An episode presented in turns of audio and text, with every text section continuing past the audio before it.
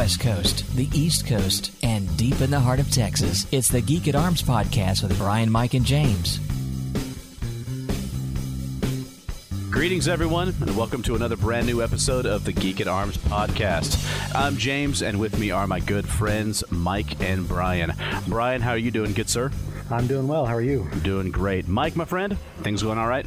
Things are going okay. Glad to hear it. So, this is our second podcast of the new year, and this is also right around the time that we recorded our first episode last year. So, Geek at Arms, now a year old. Wow, like we're, I mean, we're almost toddlers. Seriously. that might be a stretch, you know. I think uh, James's mentality, at least, is not quite up to the toddler level yet. In my defense, though, I play with twin boys all the time and a five year old girl. What's your excuse? Uh, my Sunday brain damage. Yeah, there we go. I also work with three to fives during my Sunday school, so um, yeah, uh, infantile humor is still very much a real. No, infantile humor is a professional skill, and it's one that you could put on a job application to somewhere. Well, you could certainly uh, get a good job as a visual effects artist with that on your resume. so, Brian, at your workplace, is there or is there not a ball pit? There is not. There are an awful lot of toys everywhere, though. Has your office ever had a Nerf war? Uh, Muse hasn't. They used to do those at Eden until there was actually a before I got there. There was a story. They had these little squishy uh, stress balls, and they would have battles just flinging those at each other. And one day, one of the guys grabs this stress ball and he turns around and he just throws it as hard as he can at somebody. But there was somebody else standing in between them, and he, as hard as he could from about three feet away, just smacked this guy in the face.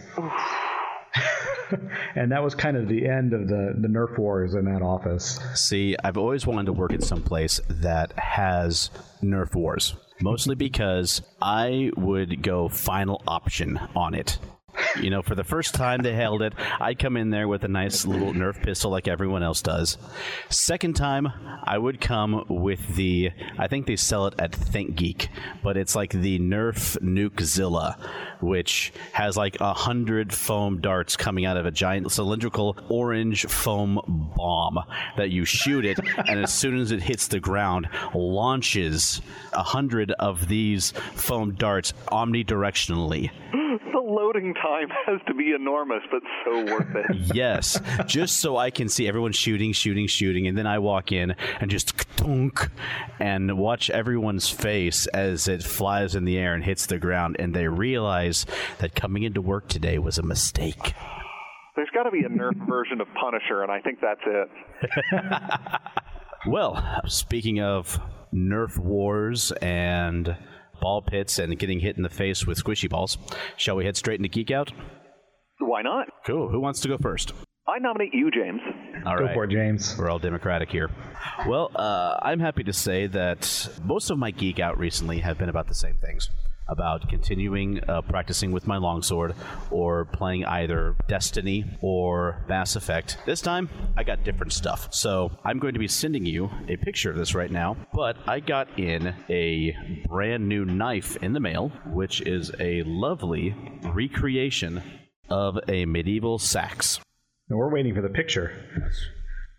And because podcast is an audio medium, I will be posting a picture of this onto the Geek at Arms Facebook page as well. That is well. That doesn't look like a saxophone at all. Brian, I will be pun-ishing you for that later. so this was made by a gentleman whom I knew in Kansas, who runs a metalworking company kind of a homemade one. We know each other through the SCA, of course, and his metalworking shop is called Bunisher Metalworks. Hmm. Punisher, but as a bunny. Oh, bun you're complaining about my puns. Oh man. Well, I've fought him in heavy combat, so he can pun all he wants. it works on many levels because his coat of arms is a pair of black and white rabbits facing each other. And last December, my lady and I were at an event in Kansas, uh, in the Kingdom of Calontir, called Kris Kinder. What makes it different from any other SCA event was that this was primarily a shopping event.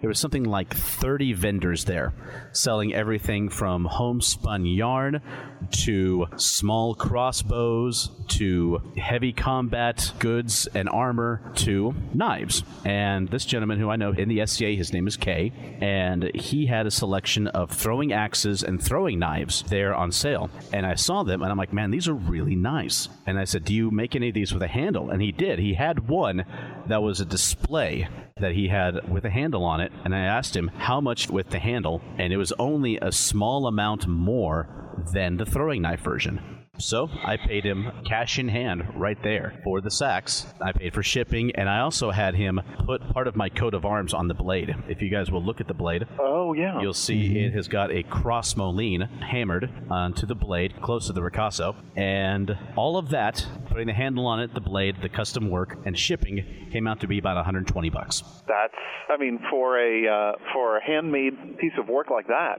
yeah, that's a decent price. Yeah, I just got it in the mail this past week. It taken him a little while longer to get it to me than he'd hoped, mostly because he does live in middle of Kansas, and his metal shop is not heated, and it kind of gets cold there, as Yeah. all three of us can attest to. Yeah, it gets every bit as cold as it does in New England. Doesn't snow there, but the ice is just crazy. Yeah. So, if uh, anyone listening has ever had the thought of having a throwing axe, a throwing knife, or something similar, then go to Facebook, go to Bunisher, B U N I S H E R Metalworks, and send him a message. Take a look at his uh, photo gallery. He's made some really cool stuff. And uh, the other thing that I've been geeking out to is in the same vein as my new sax. And that is, I have been binging a TV show called Forged in Fire. Oh, I think I've seen a couple of episodes of that. Yeah. This is a show on the History Channel. I think this coming week, the first episode of season five is going to air. It's a reality competition show, but it's different than a lot of these other ones that you see. There's not really a whole lot of the scripted drama that goes on. They invite four blacksmiths to their forge, and each blacksmith has an anvil, has a, a forge, has hammers. Uh, there's access to a power hammer and other tools. They're given a billet of metal of different types, and sometimes they're given access to a scrap pile and told to scavenge for metal. And they're told to make a knife. And they're usually told that it's going to be used in a chop challenge or a slashing challenge or a stabbing challenge. They're given a few minutes to come up with a design, and then they're given three hours to turn that hunk of metal into a bare blade. And sometimes they get some interesting challenges because the metal that they're working with is unconventional. Like, here are three ball bearings, turn this into a knife. Yeah.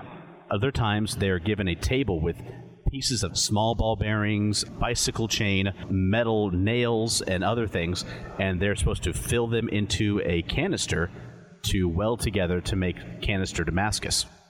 So after the end of the first three hours, the competitors present their blades to a panel of judges. The usual cast is a gentleman named J. Neilson, and he's a he's a master smith with the American Bladesmith Society. Uh, there's a guy named David Baker. He's a Hollywood prop maker and is an authority on weapons history and weapon replication. And finally is Doug Marcaida, who is an edged weapon specialist and a U.S. military contractor and martial arts instructor. And they've also had other guest judges who have come in who have also been master bladesmiths. And they'll judge the blade, you know, see how it looks, if it's got a warp, if it's got any problems. And one person will be eliminated. And the loser has to fall upon his own sword. Yes. and the other three contestants eat him. No. At the end of the first round, three are left, and then they are given another three hours to fix any problems with their blade and then put a handle on it, making it a complete weapon. At the end of that, the blades are put through a toughness test and a sharpness test. At the end of that, another person is eliminated, and the final two people are shown a weapon from history, and they are given five days in their home shops to recreate that weapon. Over the last 57 episodes, I believe, spread over four seasons. Let me give you some examples of what these weapons have been the Japanese katana, Viking battle axe, the Crusader sword, Elizabethan rapier, Roman gladius, the Moro kris, a warhammer, Scottish claymore, a spiked shield, a cutlass, a shotel, butterfly swords, a falcata, a boar spear, a Zweihander, cavalry saber, naginata. They've done Viking sword two times, deerhorn knives, a talwar, a share, a swordbreaker, a kachin dao, gladiator scissor, a yatagan, a spadroon, a tai chi sword, a crusader's sword, and Viking war axes.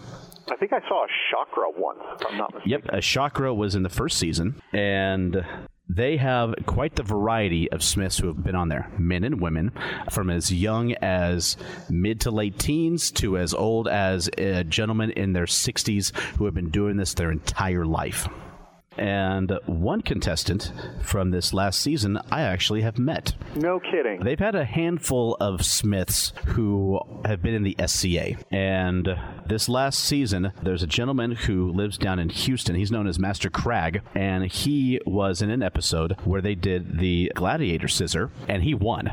Very cool. Yeah, I learned something I never knew about him. There have been some guys on there, you look at them, the way they kind of act and dress, and you're like, oh, yeah, this guy does medieval blacksmithing. Yeah, there's that's not surprising at all. There's a certain scent on those of us who travel in those circles. Exactly. We, we recognize each other, and these guys were not hard to recognize at all.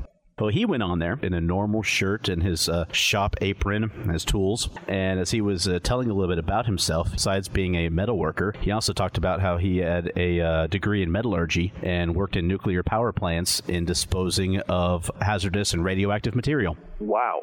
Yeah. I was like, huh, very cool. He made the joke that there's a lot of Homer Simpson T-shirts in his office.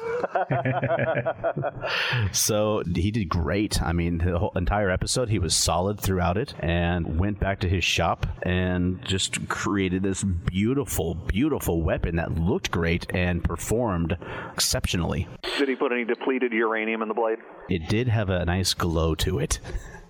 Violated the Geneva Convention. but it glows blue when orcs draw near. he quenched it in the water, and the water just kept smoking. you can find some clips of the show on YouTube and in other places, but if you want to catch full episodes, you do have to catch it in reruns on the History Channel or subscribe to the History Channel in some way, shape, or form. But I recommend you do. It's a great hour of television. You learn a lot of really interesting things about blacksmithing, about blade making, and it's just it's enjoyable to watch. This might sound bad, but I'm going to go ahead and say it anyway. And when does that ever stop me? uh, the fact that it's been on the History Channel is what kind of made me dubious of any sort of historicity of any of the blacksmithing. Though, you, I mean, since the History Channel turned very quickly into the Alien Conspiracy Channel, among other things. A- aliens, if it's not aliens, it's pawn shops. Yeah.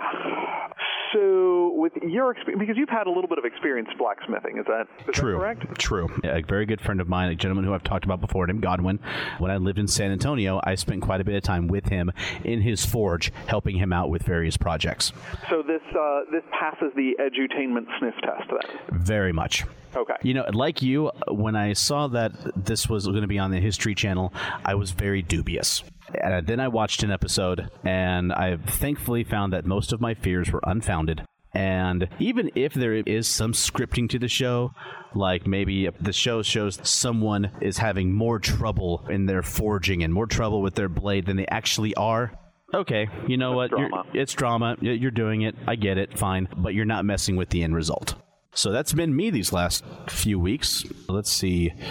Brian, what about you? Uh, well, I think I mentioned last time that I'd been uh, starting to watch Babylon 5 again. That uh, online Go 90 service has it up for free.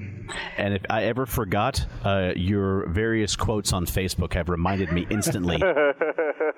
But my goal there, uh, the show is continuing to just be so relevant. I'm watching it again and thinking, people need to watch this. So I just started lifting some of the best speeches and quotes out of the show and posting them kind of without context, just this quote by Londo Mollari or whatever, in hopes that eventually somebody's going to look up one of those names and say, oh, that's a TV show. Maybe I should watch it.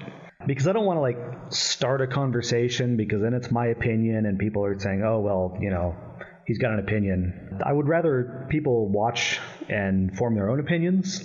So that's kind of my my way of peddling it right now.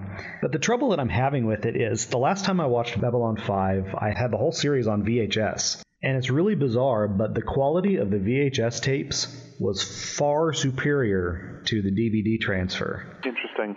Is it that the quality of the VHS tapes was better, or with the DVD, All the bad that, makeup. the bad makeup and the mid to early 90s special effects, does it really just show how dated they are?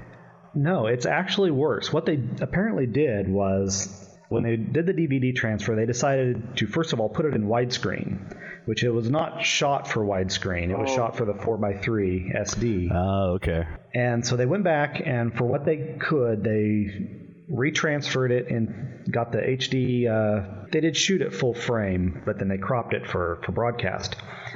But they didn't have the effects, dissolves, any sort of that, anything of that sort in HD in that 16 by 9 format.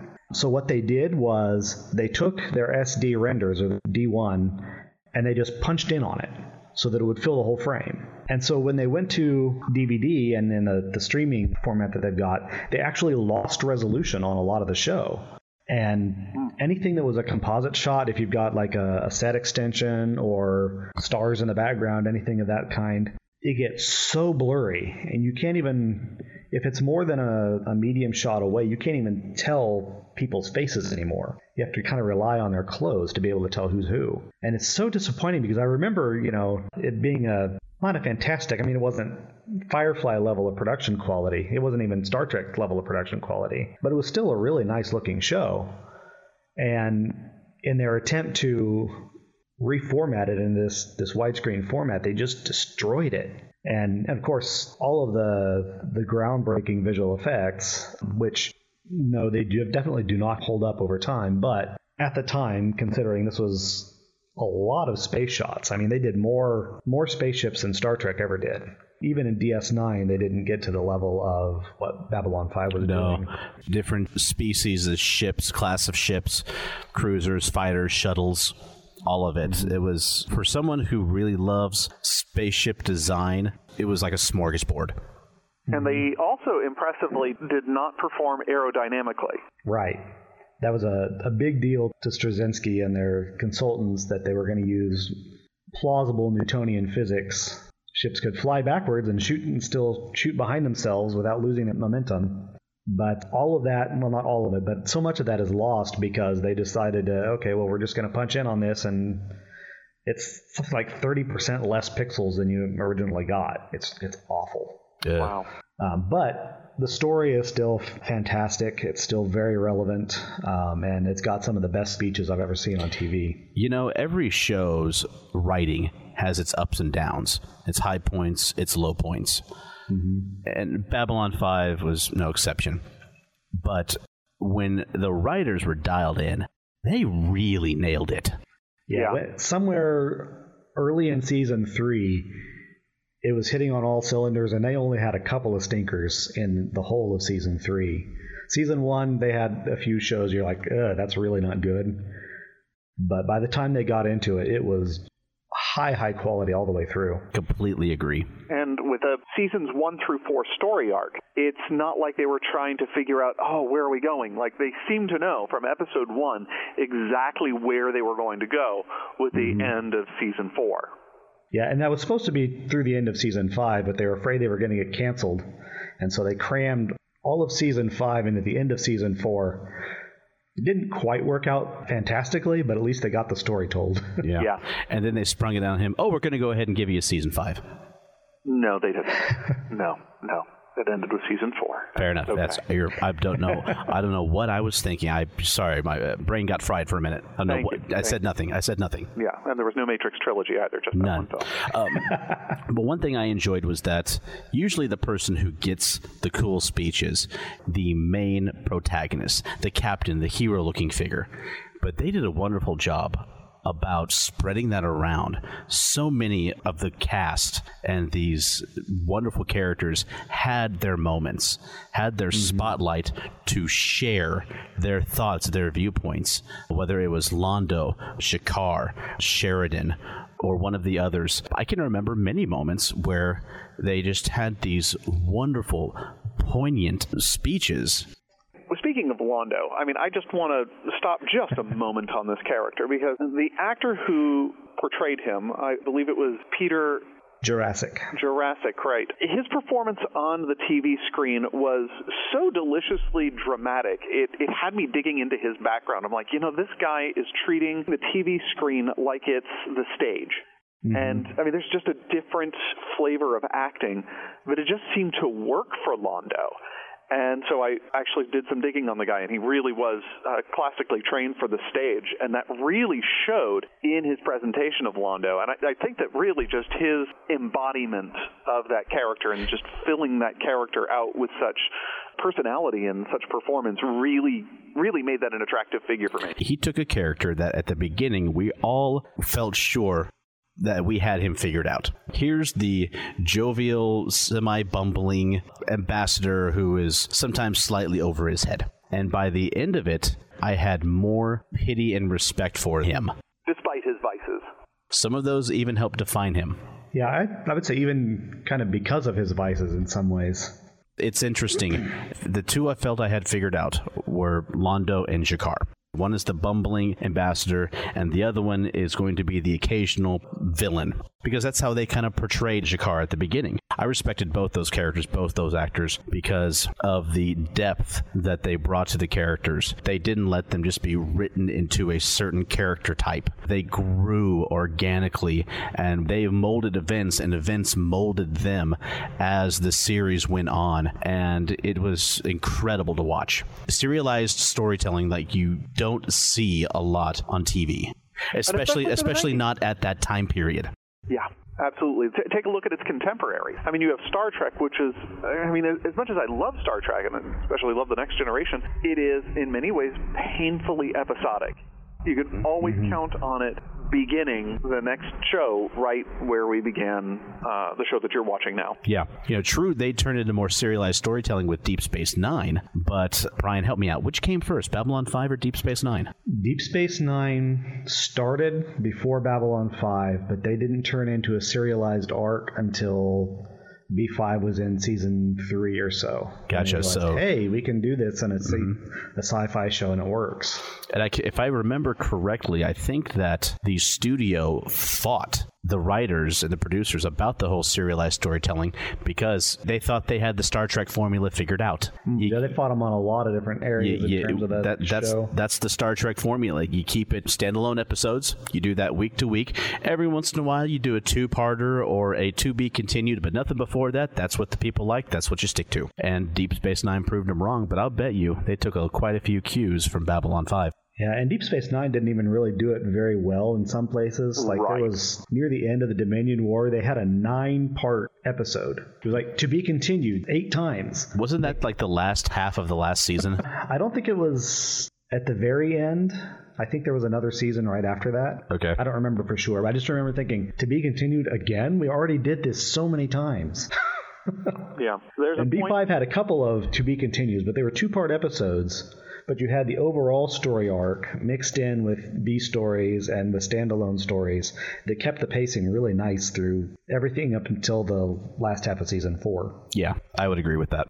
So, besides B5 nostalgia, anything else? Well, it's tax time, so I've been uh, kind of geeking out about my personal finance spreadsheets. Not as happy about it as you seem to be.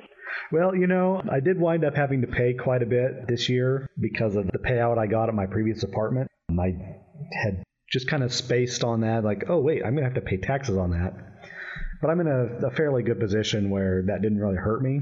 It's a little bit disappointing to say, oh, there goes a thousand dollars, darn. But I just really enjoy plugging the numbers into the spreadsheet and watching the graphs change. And yeah, it, it's definitely nerdy, but it's. it's You're one of those guys that you would pass the like the TI 85 and TI 90 calculators on the racks at the store and look up at them, sigh, and go, "One day." I still stop occasionally and look at those things and realize it's like, oh wow, like they got a new graphing calculator.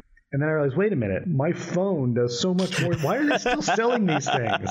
Yeah, I don't know how they keep the market going. I guess it's because in high school you're not allowed to have your phone in class, and so you still need to. It's like, why does he? This does not need to exist anymore. Yeah. But I still find myself stopping in the electronics aisle and looking at them occasionally. Yeah. I don't know I'm- why. I still get a lot of people looking at my line of uh, mimeograph machines. That business has actually been still been going pretty well.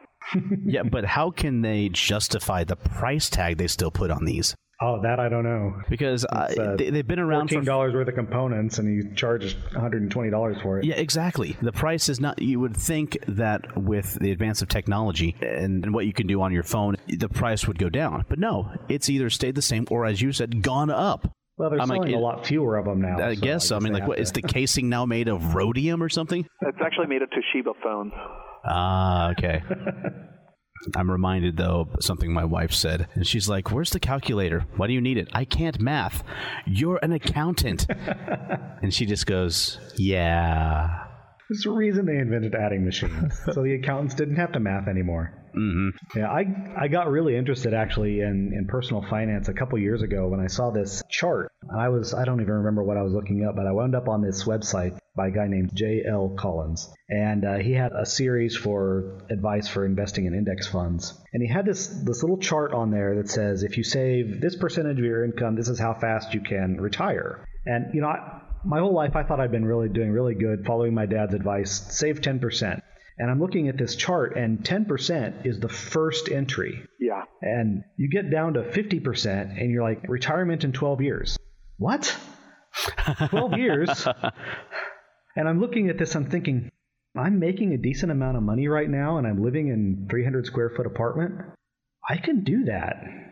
And so I started saving just like everything I could. I'm at 30% right now. I was at 50% for a year and a half or so. And watching those numbers climb surprisingly fast. And it's like, this is something that people need to know about. I mean, 10% is fine. I mean, if you want to work for 40 years, save 10% of your income and you'll retire in 40 years. But that doesn't necessarily need to be the way things work. And uh, Collins called this uh, rapidly growing amount of money, or, and excuse my French, FU money. Because when you have this amount of cash on hand and your boss tells you to do something that you're uncomfortable with, you can say, huh, I'm not going to.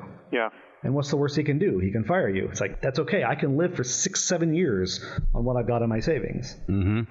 It's been kind of transformative about the way I look at my money and the way I, I think about the direction that my life's going and realizing I'm not necessarily going to have to be 65 before I'm in a position where I'm financially independent and can I can move back to Kansas and freelance visual effects. I know I'm not going to be making nearly as much uh, money or doing as exciting I'm sorry. stuff back there. You you mispronounced Kansas. That you were. You mean I mispronounced Texas? yeah, right? exactly. Yes, you mispronounced. you mispronounced Texas there.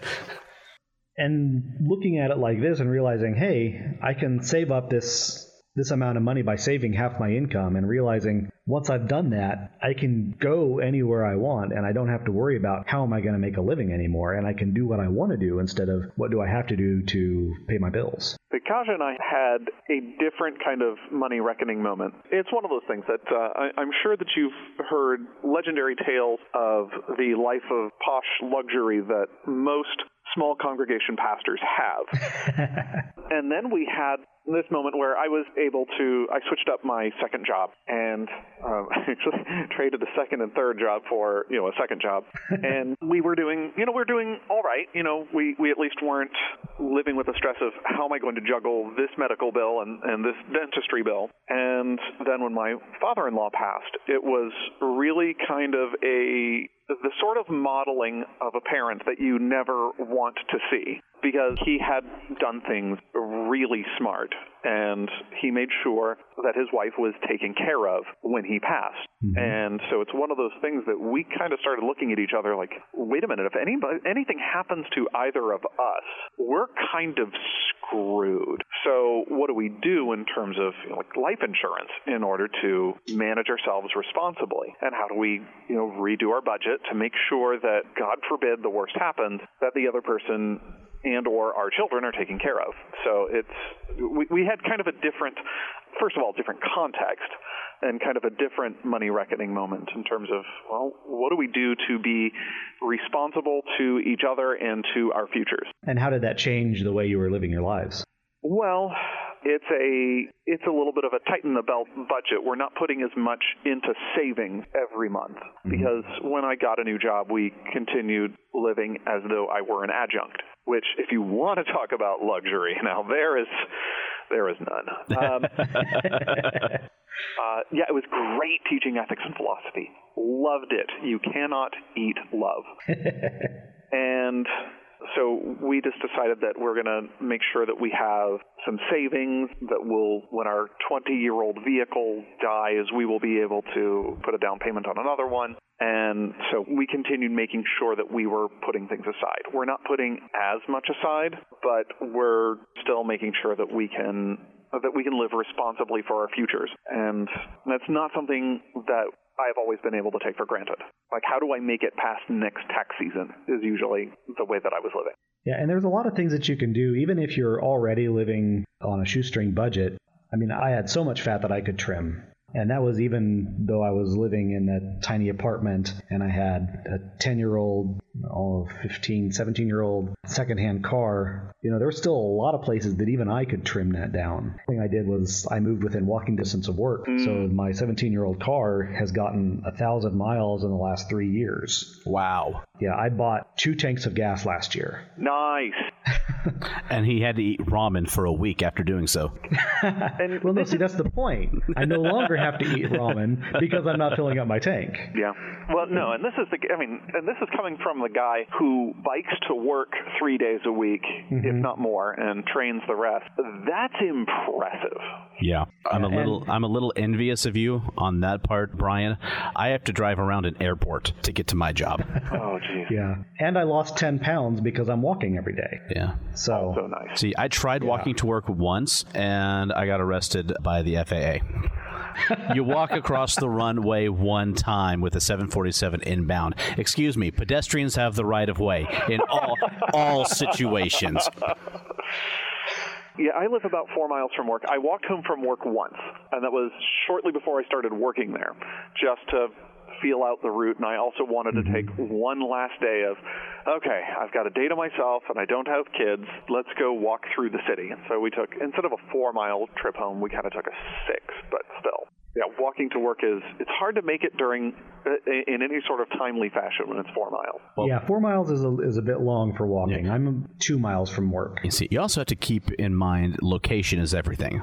Boston, in various times of year, is much different than California.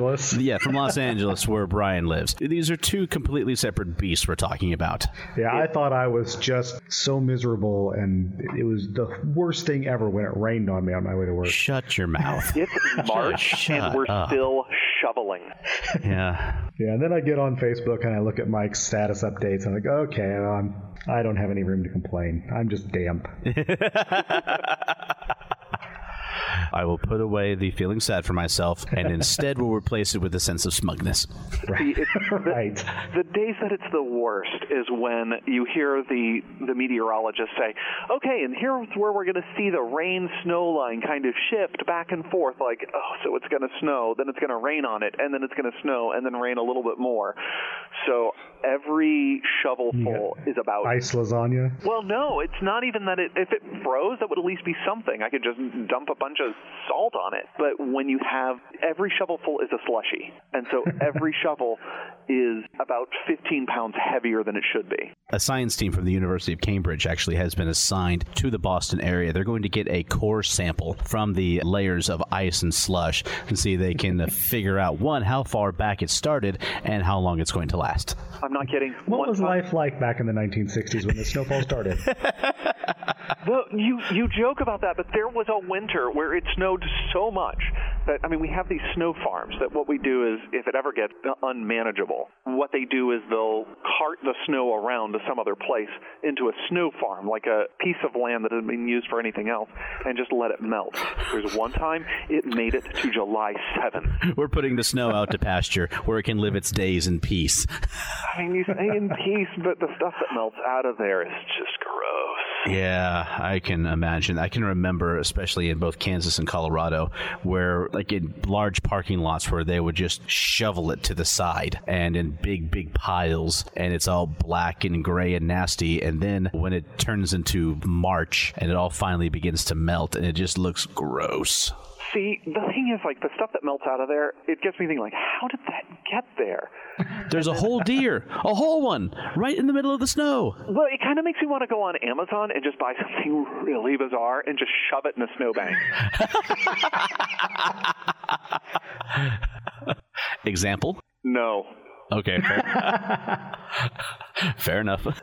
Well, beyond the uh, tax season stuff, and I think this was something that we were going to talk about a little while later. I mentioned that I'd watched Veronica Mars, and I also been a big fan of Arrow since it started. Mm-hmm. And to that, I've added Black Lightning and then the Black Panther movie. And so I've been kind of feeling this theme in my television and movie watching of exploring social divisions, race politics a little bit, but mostly the, the social class stuff. Veronica Mars is very much the the setting is a town in which there is no middle class. You have the super rich and you have the very low income people who are their servants essentially. And Veronica herself kind of skates in between these two these two worlds and is exposed to the prejudice of the very rich people toward low income, the, the Mexicans and the, the African Americans that are in that community and trying to balance okay well i'm friends with the leader of the local bicycle gang but i'm also the girlfriend of the son of the software mogul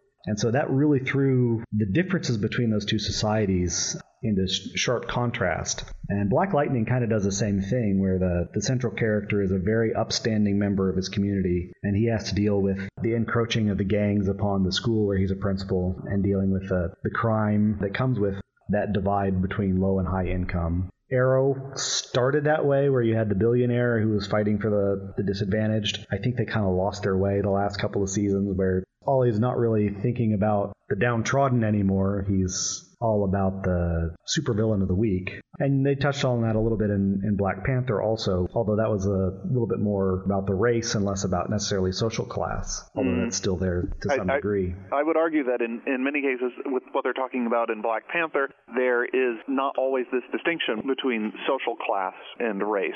By the way, everyone, the following does contain spoilers, so if you have not seen Black Panther, you might want to skip ahead in the podcast to 46 minutes and 10 seconds. I mean, when it's set in Oakland, California, there are certain structures that are in place that, in many ways, marry some of those factors. Right. The villain character of Killmonger, though, comes from that low income and winds up, well, I won't give spoilers, but he winds up in another place. And there wasn't really much made of his social mobility as much as was made of I'm a black man and I'm angry about it. And it's it's one of those things that you talk about social class and race structures. I mean, we have to be honest with the material that we're coming with. And I mean, what was the impetus for X-Men? I mean, when Stan Lee was writing these books, there was the question of race and class.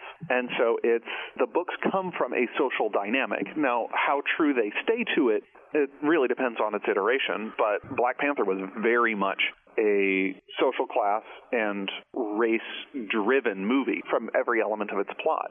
And I would say that they have some here's the thing is I'm, what I'm really afraid of in this podcast is is spoilers. so the thing with Black Panther is, I mean, first of all, we are we are talking about something that is at its very essence uh, driven by global race issues. Um, mm-hmm. When we talk about Western Europe and its encounters with Africa, colonialism and imperialism did terrible things to the lines that we drew in Africa and things that that Western civilization did to the continent. And the movie is based on that. And now you have this one country that is living large in quiet, and now they are faced with an ethical dilemma that we've talked about in some of even our ethics of just war concepts in my ethics classes in college. some of these issues are when is it just to wage a humanitarian war? Uh, when do we intervene when these issues become so outrageous that something must be done for the sake of our fellow human beings. And even the villain is asking this ethical question why do we not interfere with this cycle of oppression? And you also have another ethical dynamic of we should not wage war. We are living an isolationist society where we draw the line in our traditions and our ethics. We do not get involved in external conflicts, and we do not bring conflicts to us there are problems with both of these ethical models. And really, the way that these play out is not the question of which of these ethical paradigms is just and which one is unjust, but it really is a matter of means. You really do have the Professor X and Magneto coming to the stage again, granted in a very different dynamic. You have Kill. I almost said Killgrave. Killmonger? Yes. Killmonger, yes. Killmonger, who wanted to right the scales of justice at any cost, and he was ruthless to those who were around him, and he wanted to eliminate any possible of succession after him. These are what made him a villain. So I don't think it's a matter of their ethical insights. I think it's, or their ethical positions. It's a matter of their means to these ends, which put them at odds with each other. And in the end, they arrive at a third conclusion that no, we should intervene, but we should do it in this way. And I think that is, that's definitely one of the things that made him a more compelling villain on some level, you have to realize the guy's got a point. I may not agree with the way he goes about making a change. Yeah. Regicide. The change that he's after is not necessarily a bad thing. Yeah. The concept of what he wants to do is good, but the means of what he wants to do it is flawed. Mm. And in his case, really very think flawed. Through the the ramifications of okay, well, if we knock out all of the the oppressors, somebody's going to fill that vacuum. He didn't think that far ahead.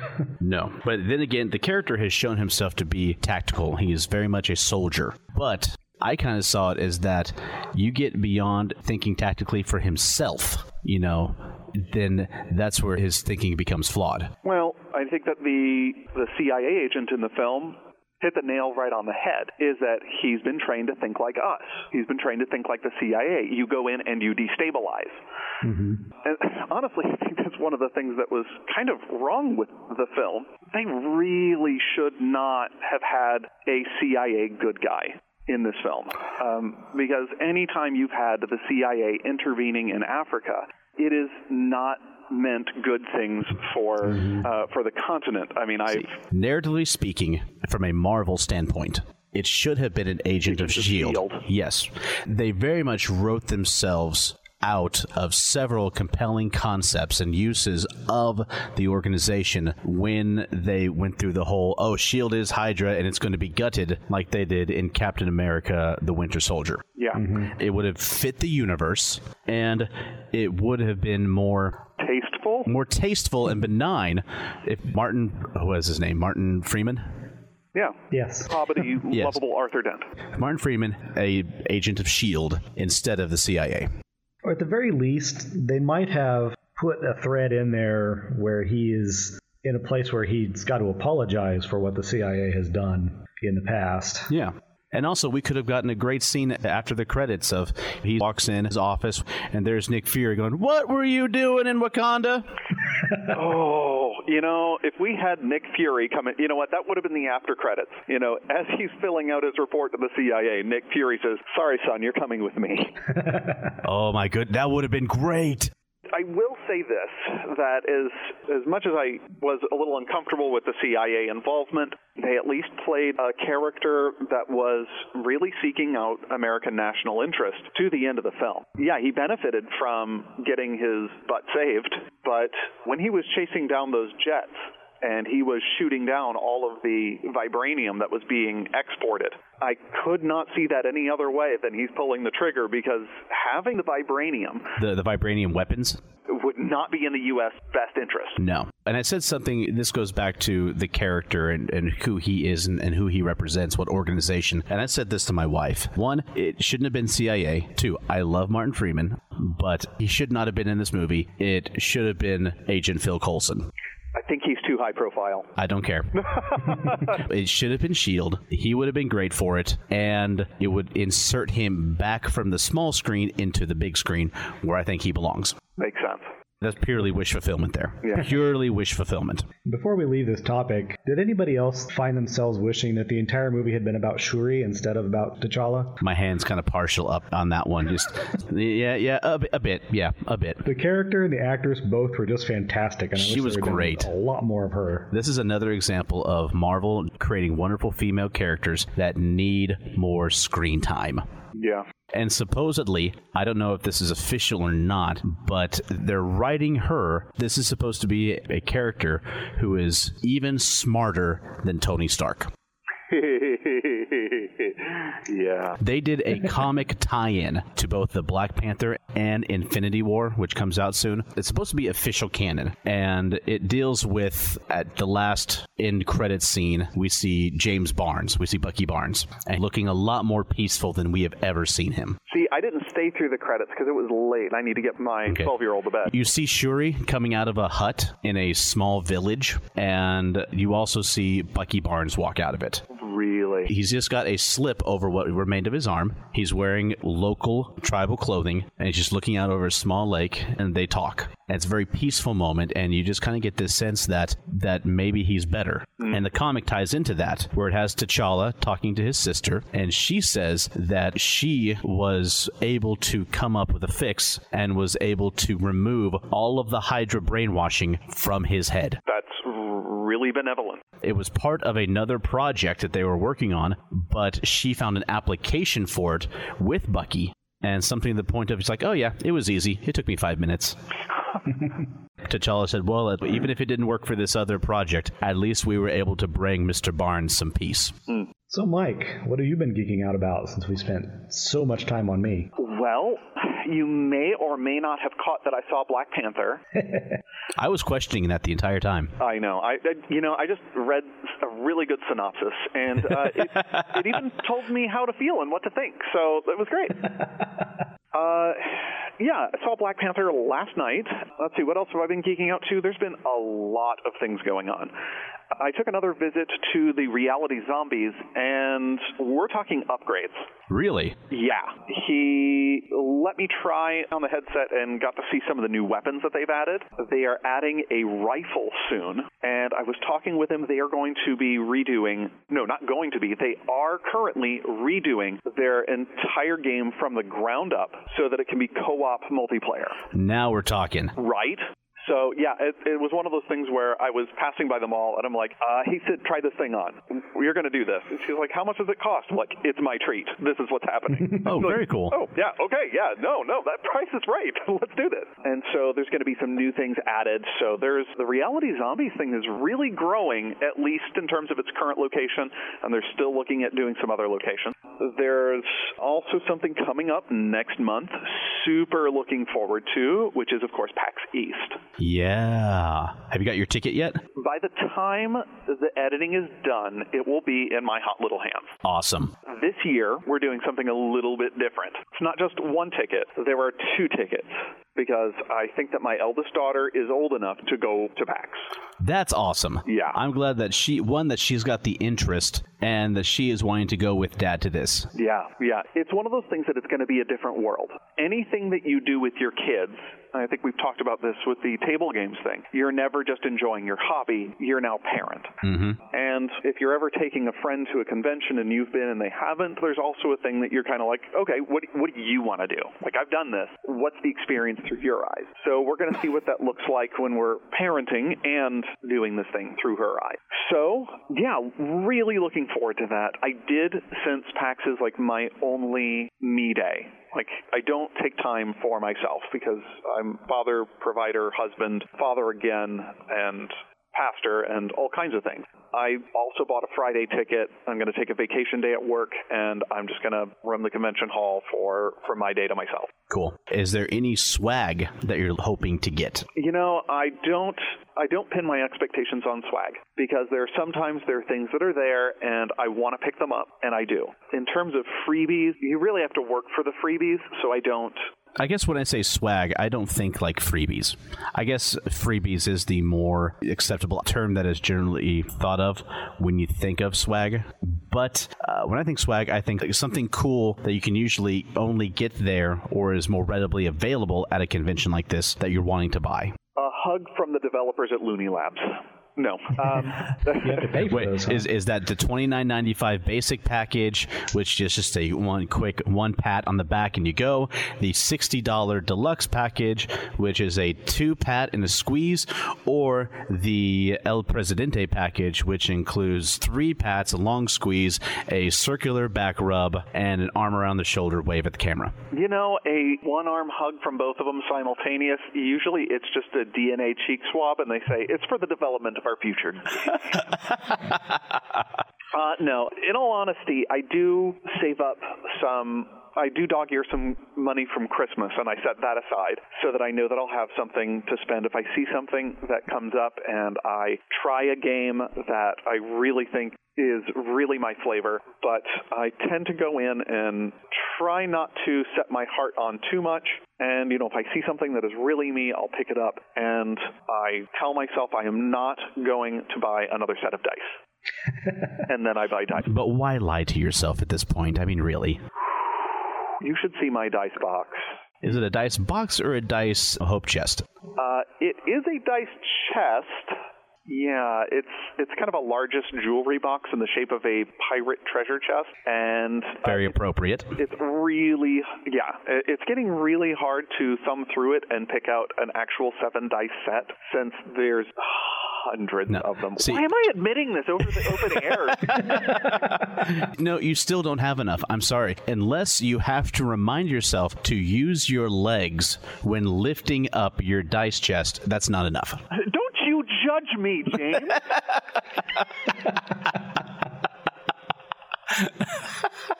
Mike's like, I have to get a back brace just to put it on the table. Do you know how hard it is to get a forklift in the house? That explains the pulleys on your ceiling. Uh, for house plants. I, I didn't know. Like, what's with the three point hitch over your dinner table? But dice and swag aside, is there anything in particular, any panels you're wanting to go to, any game companies or people that you're really looking forward to this time around? This time around, not especially. I took a quick peek at the schedule, and there are a few things that look interesting. The one thing that looked absolutely fabulous, The Psychology of the Legend of Zelda, is unfortunately running on Sunday. So I will not be visiting that one. Uh, but I haven't really had time to comb through the schedule since I just took a look at it. Uh, but last night, I think, is the first time I actually really looked at it. So I'll be hammering that out over the next week. And, you know, really, I'm just going to open it up to the youngster and say, is there anything here that they're talking about that you're interested in hearing about? Because if you have any sort of discomfort with crowds, you want to break it up and put some panels in there. And, you know, she, she generally does crowds all right, but there's such a thing as too many people. And I love people, and sometimes I have to come up onto the mm-hmm. walkways for, as I call it, coming up for air. Yeah, that's fair. And I bet that she's going to lead you to some surprises that you didn't even expect. I really hope so. Uh, I'm expecting that. Most people that I go with, if they have an agenda and I do not, I get exposed to some things that I wind up finding fascinating. Just remember, if that doesn't happen, on the ride home, you can't look at her and go, Well, dear, that was a tremendous disappointment. I expected more of you. Funny, we kind of did an experience at MIT, of all places, just last night where we went to a juniors engineering competition where you get into teams and they give you engineering challenges. And it wasn't that we looked at each other and said that they were a disappointment. It's we kind of looked at each other and said, you know, I think that MIT, as brilliant as the place is, had the engineering challenges thought through, but in terms of, I don't know, instead of a couple of undergrad engineering students, maybe put a child educator in there somewhere in the mix. Ah, Because it was, you know, it was great. The schedule was pristine in its Excel spreadsheet, and everybody got through the rooms, except you didn't really think about the fact that she had 8 to 11 year olds there for four hours and really collectively had about, oh, 45 minutes worth of stuff to do. Yeah, not good planning. Yeah, but it has a lot of potential. I look forward to what they're doing with that in future years. Uh, the last thing I wanted to mention in terms of my geek out though there have been many things that I have been doing, I am still reading through the Italian tradition as it's been translated in English, and I'm over halfway through. Cool. I finished Fabris, and that is a fascinating, fascinating uh, piece of work in terms of its strategy of shutting out offensive lines before your blades even make contact with each other. And I'm going to keep it short because that could be an hour lecture, and uh, this is not the venue. No, that's the uh, the Sword at Arms podcast, which will be starting soon. So now that you've finished Fabris, do you have your eyes on another work? Oh yeah, yeah. That's not even a question. The question is No, I know I know other the answer work? to the question, but I'm setting you up for our listeners. I know, but I had to put the value judgment in there. No, um, yeah, the next thing that I'm going to be moving on to is Gigante's second book. I believe that one was 1609, and it was actually accused of plagiarizing Fabris in a couple of sections. really? Yes. Now, whether those accusations are true or not, I do not know. I've not even read the work. But he said that he was writing his second book before he had published his first book. So he was writing the first book, said, Hey, I'm going to talk about this in a future book. So we know that he had more planned, but as later versions of Gigante surfaced, especially as later versions of different works and plagiarisms of both of their works arose, there was some question and some accusation that Gigante plagiarized Fabris in his second work. Gotcha. So we're going to see what the similarities are, and I'm sure, again, that would be another set of lectures whether he did or did not actually plagiarize, or whether these are just commonalities that arose in Italian fencing. Now, I've got one that I'm looking forward to myself. I'm still working my way through Guy Windsor's longsword book focusing on Fiore, but next month, a brand new book is coming out from the Royal Armories, of all places, and Mike, I know you know about this, the Medieval Art of Swordsmanship Royal Armories MS 133. And for people who are like, okay, MS 133, what is that? Uh, that is the oldest known manual of swordsmanship in Western canon. It's dated to the year 1310, and it is just a beautiful work of late medieval art. And this book that they're coming out with has been edited by Jeffrey Forgeng. He's done several books on medieval sword fighting. He's been a curator of arms and armor and medieval art at the Worcester Art Museum in Massachusetts. He's an adjunct professor. This is the guy who you want to do a sword fighting book. Actually pretty well known, especially around this area, since he's relatively local. He was one of the scholars that was at work at the Higgins Armory Museum. May God rest its metallic soul. And Yeah. uh, he's done previous translations of MS 133, and they're extremely hard to get. But now that they Yeah. have this new edition coming out, this is super exciting. Yeah. You can pre order it on the Royal Armory's website, and it's 50 pounds, which comes out to about 70 US. On Amazon, they have it listed for a little cheaper. Really? They do indeed. I've got that on my watch list. Cool. It's slated to come out, I believe, April of this year. So hopefully, in a future episode, you and I can both get a copy and we can dig through it while Brian cues up his next episode of Babylon 5 in the background. I do want to put one addendum into one of the things that you said. You named it as the earliest existing Western book. Yeah. This book actually predates any Eastern manuscripts. Really? That is the information that I have, that it is the world's oldest fight book, Cool. world's oldest extant fight book. Okay. So we can find something older. I challenge you, listeners, to bring me an older manuscript. Yeah.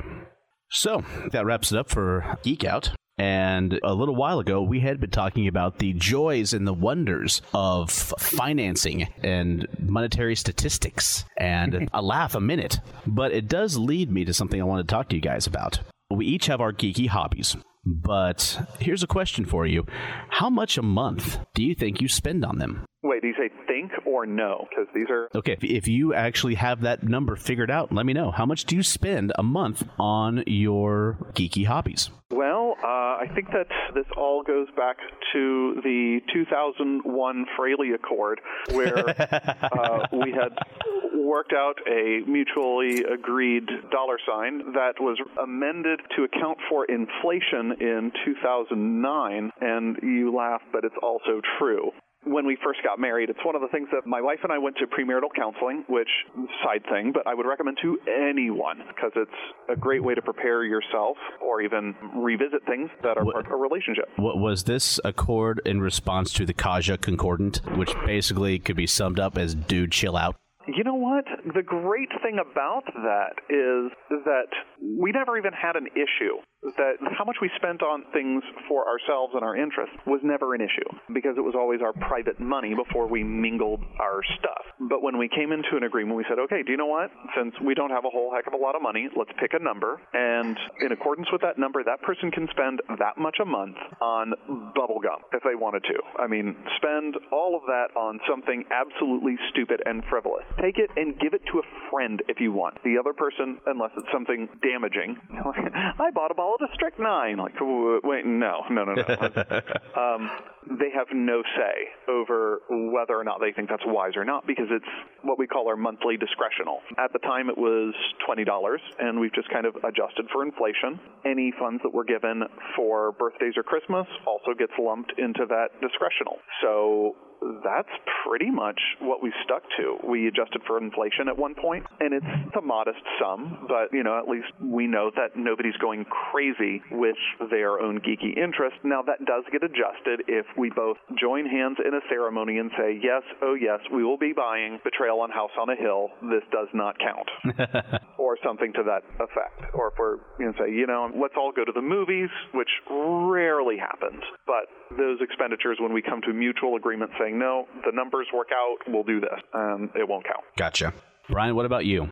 Well, I don't actually spend all that much. I had a uh, an addiction to Magic the Gathering when I was in college that cost me way too much money and my grade point average. and ever since then, I have really, I think three or four times before I buy anything hobby related, I divested myself of most of my role playing manuals uh, when I started moving once a year because I just didn't want to pick them up anymore. And I would I'm looking at my my mint accounts just trying to pull some statistics out of it and it's telling me that I spend an average of $10 a month, but that includes something in May last year, oh, which was my Oculus Rift. Gotcha. So that messed with the average quite a lot. Skew your figures just a bit there. Yeah.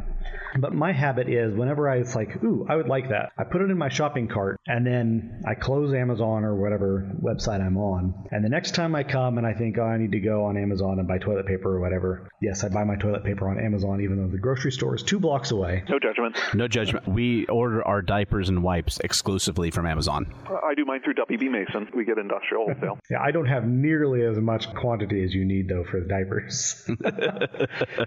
anyway, uh, Uh, Enough. and I'll, I'll notice I'll go to my checkout like, oh, I still got that thing in my shopping cart. I wonder if I still want that. And I sit there and I think about it, and 90% of the time I say, nah, and I delete it. And that just waiting a while, never making an impulse purchase, really, really cuts down on how much I'm spending. And it helps that, you know, I don't really have a whole lot of a social life at the moment, so I don't have anybody to play the board games with. And whenever I run a role playing game, as I've been talking about, I'm going all the way back to Iron Crown Enterprises. I've got all that material, and it's 30 years old. So I don't actually spend a whole lot on my hobbies. Now, spending on my furnishing to support the hobbies has been a little higher lately. I was talking about my trying to build the game room. I didn't go ahead and, and get the big hobby table. I wanted one, but I decided to settle for a couple of card tables instead. You know, we've all What I did buy one. was Yeah. yeah, yeah, who doesn't? What I did do is I got some strips of iron that I'm going to screw into the wall so I can hang my maps up with magnets. Smart. Very smart. But that's only like 30 or 40 bucks to buy everything that I need to do that, including the tools. I bring up the whole thing about budgeting for your geek interests because there's a lot out there that can draw our interest and make us want to whip out our wallets. Whether it's collectibles, movie tickets, games, board games, video games, card games, you name it. There's a lot that we can be dropping cash on. Back in January, the Sci Fi Channel's website, they published a survey asking people about their genre related spending habits in the prior year. They had just over 1,100 responses, so not a huge cross section of geeky humanity, but it does reveal some interesting things. Like, one of the things that these people mostly spent their money on was comic books. Hmm. They said that a lot of the people spent up to $35 a month on comic books and graphic novels, while some of them were even shelling out 50 bucks a month. Month or more. And most of the people who took the survey had on an average of two streaming services, which I've got three, but we don't have cable. So we just have internet and we subscribe to Netflix, Hulu, and well, I guess you could say kind of two and a half because Amazon Prime Video comes with your Amazon Prime account. Uh, what else was shown in the survey? Conventions or popular destinations, but less convenient. The people who did go to conventions say that they spent 86 bucks in 2017 on convention tickets. Some spent more, and uh, up to like 300 or more on related travel and accommodations. Toys and collectibles. I enjoy the occasional collectible, but I have to be careful with what I get because one, I don't have a lot of room to put it anywhere, and youngsters. and I have youngsters. And two, once I've got it, okay, where do I do with it? Where do I display it? And what am I going to get? Now, I've said many occasions, I love starships. Whether it's Star Wars, Star Trek, Babylon 5, and I think having a cool little model or toy or whatever of a spaceship is really cool. Eaglemoss, a collectible company, has the license for Star Trek starships, and they've been putting out some very, very highly detailed recreations of Starfleet starships and Klingon and more. And I bought the USS Enterprise A from the original movies, and I really liked it. And I've got it sitting up on a shelf, and they've got so many, I could fill that entire shelf and another shelf and a third shelf as well with just those miniatures. But I'm refraining from that for so many reasons. See, it's interesting you'd say collectibles, but the game that I like to play the most is well out of print for, well, almost 20 years now. And so the books that I like to play are themselves collectibles. So that makes it an interesting market. Yeah, but the, the people who took the survey responded they spend about an average $455 on toys and collectibles. Annually or monthly? It's like annually. Looks like annually. I hope so, because Yeah. you know, that Geeky clothing was another one, $114 per year on geeky themed clothing. And I got a few t shirts, which uh, I've got quite a few t shirts which kind of have a geeky theme to them. Cosplay, which is getting bigger and bigger. More than half the people said they didn't spend any money on cosplay. Some of them spent 500 or more. But respondents added that they spent an additional 345 per year on everything from meetups to podcasts, food at conventions, charitable donations, and more. All that adds up. if they're spending money on podcasts, I mean, I don't want to put a point in here. We need to figure out how to get a slice of that. Yes, seriously. we could make dozens and dozens of dollars. Although maybe they're talking about going the other way. They're spending this money hosting podcasts. Oh, that could be. That would be us because we're spending dozens and dozens of dollars. But that made me think about I don't track my geek finances as closely as you guys. One, because I'm not the accountant for my family, my wife is. Let the skills shine forth where they should. exactly. But I'm also very, very careful with what I do spend. That's why a lot of my. Or per- what is my wife going to say about it? Yes, yeah. That ends up usually being number one or two. But I always check with her. I'm like, hey, I saw this thing. It's kind of cool. What do you think of it? And I get her take on it. And if she's like, oh, that's pretty neat, I know I, maybe it wouldn't be a bad idea to get it. Sometimes she'll look at it and goes, oh, that's so cool. And then I know to stay away from it. Because you'll never get to play with it ever again. yeah. Or that, or it's going to become a birthday or Christmas present. Which is why Amazon wish lists are the best thing in the world. but I was reminded a comic strip from the online comic PvP. But he's like, hey, I, I spent, you have to forgive me. I ordered this a long time ago before we were married. It just came in. Please forgive me. And she opens up this door, and inside is a life size replica of the TARDIS. Oh my god. It's like, you bought a TARDIS. He's like, yes, I know. I'm sorry. She's like, you bought a TARDIS. It's like, yes. He's like, that's, that's freaking awesome.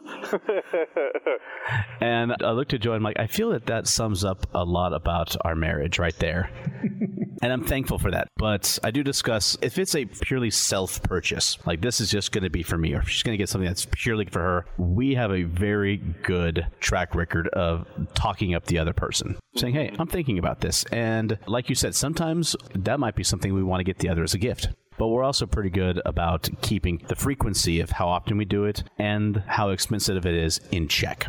Let me give you an example. She really enjoys calligraphy and illumination. She has gotten really, really good at medieval style calligraphy. that is fascinating. Like 14th century German, 15th century English. Yeah, she's got a very, very deft hand at it.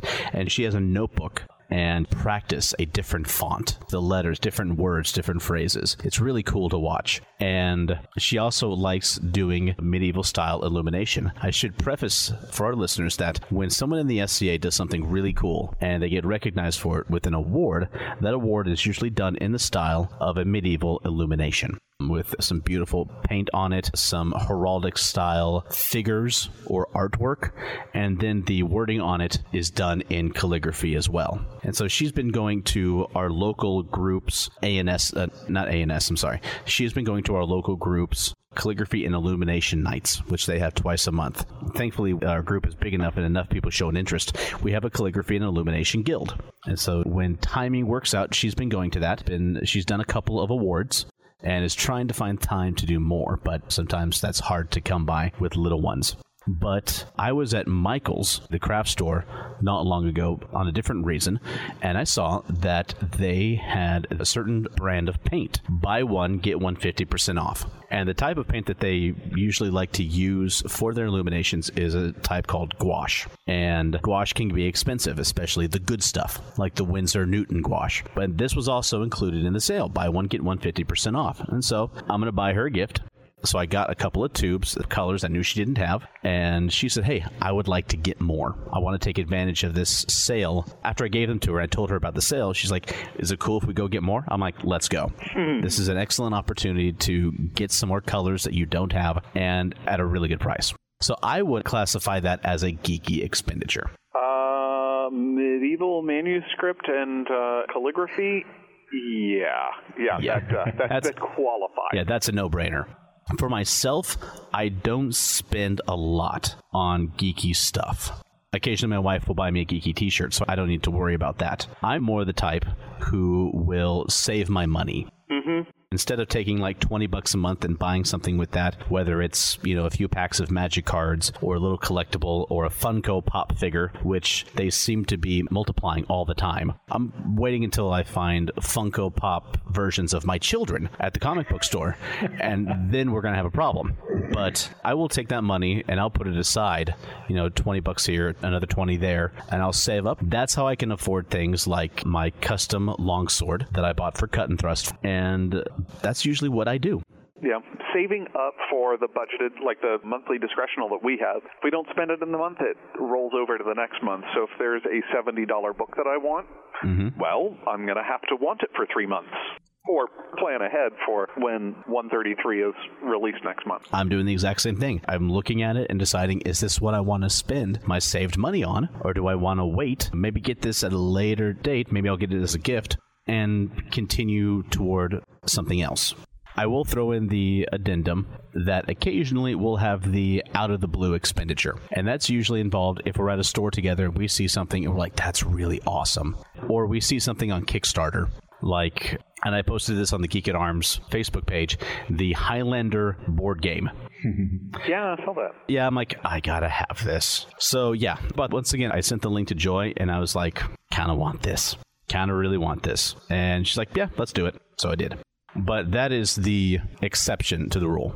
Well, was there anything more that we wanted to talk about on the subject of geek budgeting and expenditure? I don't know. I don't know if this goes in. I'll just say it and see if it does. Uh, one of the things that I found that when people want to criticize a hobby, one of the things that I find that people saying most readily is, well, how much do you spend on that? I always find that to be a very interesting dynamic that people will want to pick apart how much does somebody spend to see if they think it's a responsible or worthwhile hobby. And it's kind of interesting because usually you don't find the price breakdown of a whole lot of other things in terms of what do we enjoy and what do we spend our time on and how do we invest ourselves. I don't really know where to go with that as a criticism, but generally our geeky hobbies are right out in the open. Here's my books of role playing materials. Mm-hmm. And if you looked at the cover price, which I seldom have bought anything for cover price, it would look like I have spent a massive amount of money, whether that have been in the last week or more realistically accumulated over the last 20 years. Whereas something else, such as your cable viewing might be a much more discreet monthly expenditure. So I guess geeky hobbies tend to stick out more and raise the question more often than other hobbies where your fishing tackle is usually tucked away in your garage or basement somewhere. Yeah. Yeah, and people who aren't geeks and you know come over to your house and see you know your model of the Enterprise or your uh, huge collection of books or games, since that's not something that they appreciate the value of, they think that any any amount of money spent on that is wasted, just because they don't see the enjoyment that comes from it.